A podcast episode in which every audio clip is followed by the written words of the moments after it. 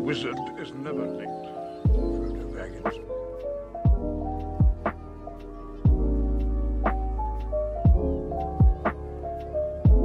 Good soldiers follow orders.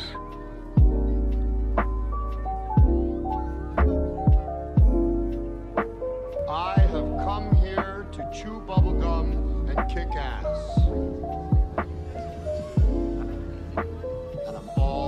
Καλώς ήρθατε κυρίες και κύριοι στο πρώτο Geek Basement Special, στη νέα σειρά επεισοδίων του Geek Basement, τα οποία θα βγαίνουν άτακτα μέσα στα, στη χρονιά, αναλόγως με το πότε μπορούμε να πάμε σε διάφορα event για το σινεμά. Σήμερα πετάω solo, καθώς ο Κυριάκος και ο Κωνσταντίνος δεν μπορούσαν να είναι μαζί μου στη δράμα, αλλά εγώ είμαι στη δράμα και είμαι εδώ για το DISF, το Drama International Short Film Festival. Πρωτού μιλήσω για την εμπειρία μου στο φεστιβάλ και τις ταινίες που είδα, λίγα λόγια για το φεστιβάλ, για την ιστορία του.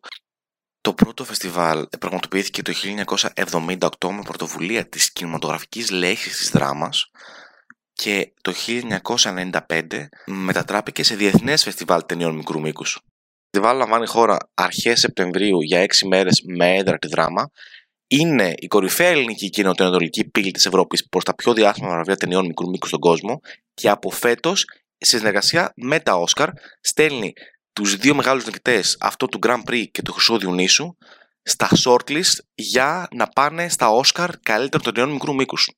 Η εξέλιξη αυτή δικαιώνει τις προσπάθειες που κατέλαβε όλα αυτά τα χρόνια το Φεστιβάλ Δράμα να διακριθεί ως ένα από τα κορυφαία φεστιβάλ μικρού μήκους στον κόσμο, επιβεβαιώνοντας ταυτόχρονα την εξωστρέφεια που έδειξε το τελευταίο διάστημα, αλλά και τη διαχρονική επιδραστικότητά του στην ανάδειξη των νέων κινηματογραφικών ταλέντων στην Ελλάδα εν τη γέννησή τους.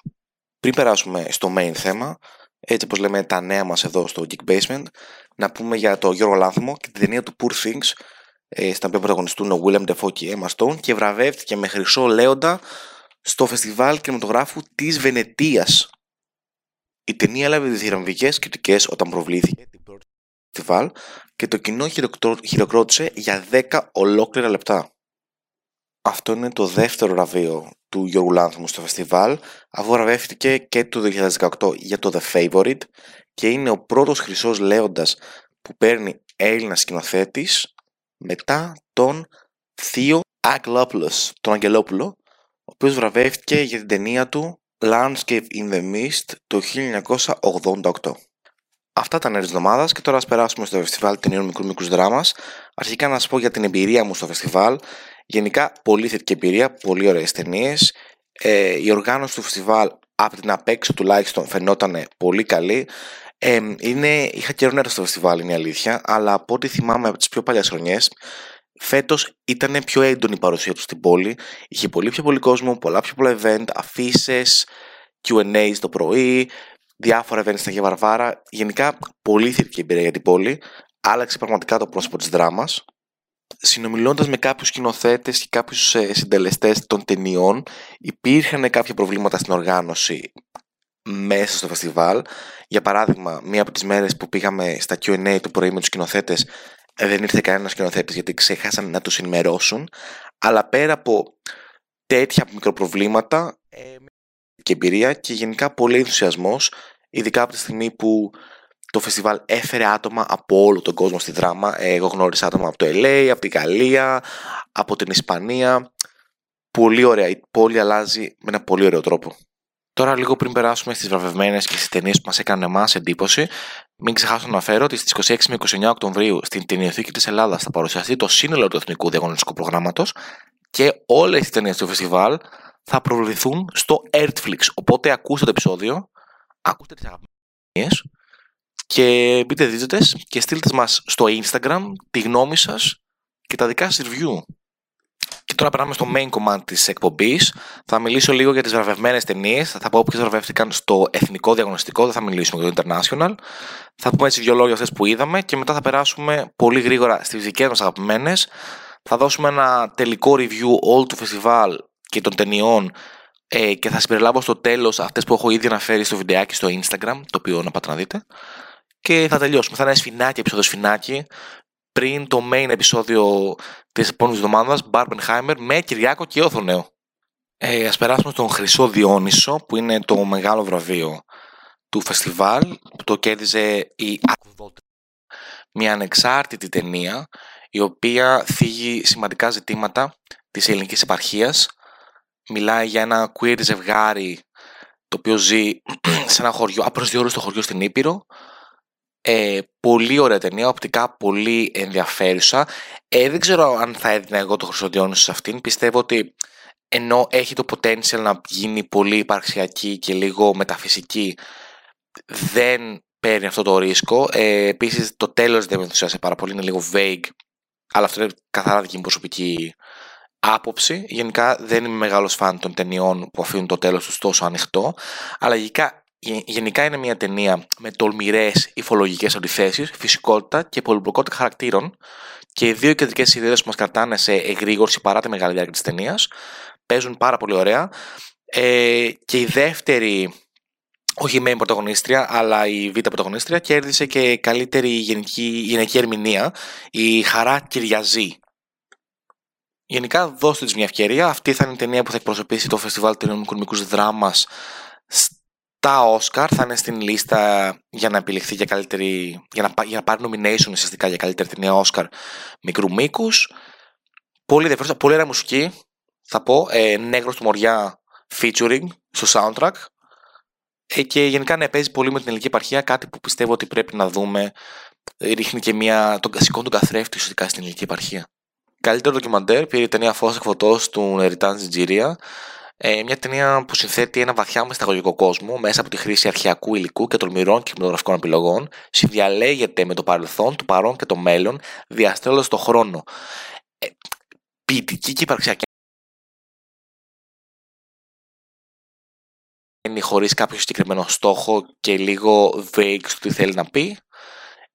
Αν ρωτάτε τη δικιά μας άποψη, υπήρχαν καλύτερα ντοκιμαντέρ ε, με πιο ε, κέρια ζητήματα, αλλά αυτό ήταν το ντοκιμαντέρ, διότι και αυτό πείτε μας τη γνώμη σας. Ε, βραβείο καλύτερης σκηνοθεσίας και καλύτερου σενάριου, το Aerolin, το οποίο ήταν μια ταινία ε, τύπου A Day in the Life of, ε, μιας μέσης Ελληνίδας ε, late 20s κοπέλας. Γενικά ωραία ταινία, στην οποία ταυτίστηκα εγώ. Ε, από το control με ενημερώνουν ότι ο Κυριάκος Ματζόγλου ταυτίζεται με το story αυτής της ταινίας, γιατί θυμίζει λίγο τη ζωή του. Γενικά, καλό σενάριο, καλή σκηνοθεσία. Απλώς εμένα μου έδωσε την εντύπωση ότι είναι μια ταινία, ένα μέρος μιας μεγαλύτερης ταινίας. Σαν να βλέπω πέντε λεπτά από μια ταινία που κρατάει μια μισή ώρα. Το ακούω πάντως για καλύτερη σκηνοθεσία. Οι ερμηνείες ήταν πολύ καλές. Αλλά και πάλι θα πω ότι πιστεύω ότι υπήρχαν καλύτερες επιλογές. Ειδικό βραβείο Κριτικής Επιτροπής, μια ταινία την οποία θα προτείνω και εγώ να δείτε. Λέγεται Το καλοκαίρι που παρατήρησα για πρώτη φορά τον ήλιο να δει, σε σκηνοθεσία του Αστέρι Τζιόλα. Γενικά πολύ ωραίο. Έτσι παίζει με τις αναμνήσεις. Θυμίζει λίγο Florida Project με τα χρώματα και το aspect ratio. Ε, μίλησε και με τον σκηνοθέτη γι' αυτό. Μου είπε ότι ήθελε να θυμίζει τις αναμνήσεις που έχουμε τα παιδικά μας καλοκαίρια. Εγώ προσωπικά βρήκα πολλά πράγματα κοινά με τα δικά μου καλοκαίρια. Ε, κάποιος άλλος στο Q&A είπε ότι η ταινία της μύριζε κομμένο γρασίδι ε, σε πρωινό καλοκαιριού. Παίζει πάρα πολύ με τις αισθήσεις και τις αναμνήσεις. Γενικά την προτείνω, είναι πάρα πολύ ωραία. Και γενικά το theme φέτος ήταν πολύ ε, παλιά μας καλοκαίρια. Άλλες τρεις ταινίες τουλάχιστον παίξανε με το «Α, αναμνήσεις από το καλοκαίρι μου». Ε, δύο ελληνικές και δύο ξένες, μία εκ των οποίων και στα δικά μας special mention. Επόμενο βραβείο που μας έκανε εντύπωση, καλύτερη φωτογραφία, ε, πήγε στο Midnight Skin, το οποίο είναι μια ταινία γενικά που έχει λίγο ντόρο γύρω της. Ε, είχε παιχτεί και στις Κάνες φέτος. γενικά η A24 vibes πάρα πολύ, χοροράκι, απλώς για μένα χάνει λίγο το αρχικό του mood στη μέση της ταινίας και γίνεται πώς το, λίγο πιο vague, λίγο πιο λίγο χαμένο από τη μέση και μετά χάνει λίγο αυτό το horror aspect του. Ε, ωραίο ήταν, αξίζει να το δείτε. Γενικά για ταινία ελληνική μικρού μήκους ε, η παραγωγή ήταν απίστευτη. Ε, το budget ήταν πολύ μεγάλο και αυτό φάνηκε, νομίζω πάνω από μισό εκατομμύριο. Ε, πολύ ωραία SFX, ωραίες δεν ξέρω αν θα του έδινα καλύτερη φωτογραφία. Νομίζω καλύτερη φωτογραφία θα έδινα πάλι στο καλοκαίρι που παρατήρησα πρώτη φορά τον ήλιο να δει. Αλλά ήταν σίγουρα up there από τις ε, πιο ωραίες εμπειρίες του φεστιβάλ. Δεν είναι καθόλου ταινία στα δικά μου γούστα. μου δημιούργησε ένα άγχος έτσι στην αρχή, αλλά πραγματικά η δουλειά, τε- τεχνικά δηλαδή, ήταν άρτια ταινία και εντάξει, μια ακόμα αναφορά στις κάνες ε, του ελληνικού κινηματογράφου πάντα είναι καλή. Και τέλος, ε, καλύτερο μοντάζ, το οποίο είναι και πολύ ωραία πάσα για το επόμενο segment, είναι το Arizones, μια ταινία η οποία εμένα προσωπικά με άντυξε πάρα πολύ. Ε, μιλάει για έναν Έλληνα ο οποίος έχει γυρίσει μετά από 9 χρόνια στην Ελλάδα, έχει χάσει επαφή με τον εαυτό του και το ποιος είναι και πού ανήκει, νιώθει απίστευτα μετέωρος, έχει τάση αυτοκτονίας και η ταινία έχει να κάνει με αυτό ακριβώς το θέμα, το νιώ, να νιώθεις μετέωρος έχοντας αφήσει πίσω τη χώρα σου, το πώς αυτό μπορεί να σου δημιουργήσει κάποια προβλήματα ψυχολογικά τα οποία δεν φαίνονται στα άτομα τα οποία δεν έχεις εκεί μαζί σου, σε- στον φίλο του, ας πούμε, που βλέπει όταν αγοράζει ρετσίνες και βλέπει ένα γνωστό του και του λέει: Ω, έχεις φύγει σκοτία 9 χρόνια, έλα να σε πάρω ένα καφέ να μου πεις πόσο ωραίο είναι στο εξωτερικό. Εμ, και μιλάει για την αναγέννηση και τα πώς ξαναβρίσκεις κομμάτι του αυτού σου που θεωρείς ότι έχεις χάσει. Εμένα αυτή η ταινία με άγγιξε πολύ. Μίλησα και με τον σκηνοθέτη, μου είπε ότι ζούσε 9 χρόνια στον Διβούργο και ότι αυτό του δημιούργησε πολλά προβλήματα ψυχολογικά. Τον ακούω, full.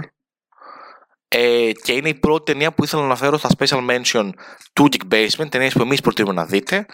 Οπότε περνάμε έτσι πολύ οργανικά, ευχαριστώ πάρα πολύ το control, στο επόμενο segment. Ε, special mentions by Geek Basement, ταινίες που θα πρέπει να δείτε όταν οι ταινίες αυτές ανέβουν στο Netflix. Και φτάνουμε αισίως δικές μας ε, αγαπημένες ταινίες. Όπως είπα πριν, Αριζόνες, πάρα πολύ ωραίο να το δείτε, το στείνω ανεπιφύλακτα. Ειδικά άμα είστε Έλληνας εξωτερικού και σας πονάει λίγο. Καλό, καλό, αρετή εσύ, ακούς. Ε, δεν θα πω για τις Αριζόνες, πάμε παρακάτω. Η Τυφλή, μία ταινία ε, ασπρόμαυρη που εμένα μου θύμισε προσωπικά το Lighthouse και την αλληγορία του Πλάτωνα με τη σπηλιά. Πολύ ωραίο. Άσπρο μαύρο. Λέγεται η τυφλή στα ελληνικά. Der Bleichsen στα γερμανικά, γιατί δεν ήταν ελληνική παραγωγή. Διάλεξε χέρι μία queer ταινία ε, με δύο ε, νέους άντρες, ε, δύο κολλητούς, ε, ο οποίος ο ένας τρέφει συναισθήματα για τον άλλον και βλέπουμε παράλληλα το τι συμβαίνει μες στο κεφάλι του, αλλά και τη σχέση τους ε, την κανονική. Πολύ ωραία. Παίζει ο πρωταγωνιστής του τα καλύτερα μας χρόνια από την ΕΡΤ. Επίσης πολύ ωραία σειρά, εγώ την προτείνω ανεπιφύλακτα. Έτσι λίγο μια σειρά εποχής που δεν βλέπουμε πολύ στην Ελλάδα. Ε, πολύ καλές ερμηνείες. Πολύ ωραία οπτικά, πολύ ενδιαφέρον τεχνικά. Σίγουρα να το δείτε και πολύ μοντέρνο story. Μετά, σίγουρο, σίγουρο, σίγουρο watch Apostles of Cinema, ένα ντοκιμαντέρ από την Τανζανία, το οποίο μιλάει για, την, ε, για το industry εκεί πέρα του dubbing ταινιών, δηλαδή των μεταγλωτήσεων των ταινιών της Αγγλίας και της Αμερικής στην Τανζανία. Ε, έχει ουσιαστικά λέγεται Apostle του σινεμά γιατί δείχνει την ιστορία των τριών main φιγούρων στην Τανζανία που φέρουν ταινίες, τις κάνουν dub και τις κυκλοφορούν ε, στον χώρο της Τανζανίας. Μιλάει για κάτι χώρους που μαζεύονται όλοι μαζί οι κοινότητες να δουν ταινίες, για τους DJ που κάνουν τα dubbing live ενώ βλέπουν ταινίες. Πάρα πολύ ωραίο, πάρα πολύ ενδιαφέρον. Δεν είχα ιδέα για αυτό το θέμα. Πραγματικά, αν σας αρέσει ο κινηματογράφος και το storytelling γενικά, αξίζει να το δείτε. Είναι εκπληκτικό. Apostles of Cinema, Τανζανία. Ποιος ήξερε ότι η Τανζανία έχει τέτοιο industry; Επόμενο shout out το καλοκαίρι που παρατήρησα για πρώτη φορά τον ήλιο να δει. Δεν θα πω πάρα πολλά. Είπα πριν ε, όταν μιλούσα για τις βραβεύσεις. Αξίζει μόνο και μόνο αν έχετε περάσει καλοκαίρι στην Ελλάδα παιδικά χρόνια, που όλοι έχουν περάσει, όλοι οι Έλληνες είμαστε εδώ. Στα ελληνικά είναι το podcast. Ε, σίγουρα, σίγουρα δείτε το. Ειδικά αν σας άρεσε το Florida Project, φέρνει πάρα πολύ σε αυτά τα vibe. Ε, και παρόμοια είναι το Bad Days, μια ταινία από την Πορτογαλία που επίσης μιλάει για καλοκαίρια, για αυτό το καλοκαιρινό vibe. Η ταινία δεν έχει σχεδόν καθόλου διάλογο. Η σκηνοθέτης είπε ότι βασίζεται κυρίως στις αισθήσεις. Ε, εκεί που στο τέλος γίνεται λίγο softcore πορνό, αλλά πέρα από αυτό, ε, πολύ ωραίο για αυτά τα εφηβικά πλέον για αυτή την αίσθηση απώλειας που μπορεί να νιώσουμε όταν κάποιος άνθρωπος, κάποιος άνθρωπος μεγαλύτερης ηλικίας γύρω μας πεθαίνει και τις αντιδράσεις μας σε αυτό. Πολύ ωραίο, ε, οπτικά πολύ ωραίο και θεματικά πολύ ωραίο. Ε, σίγουρα δείτε το.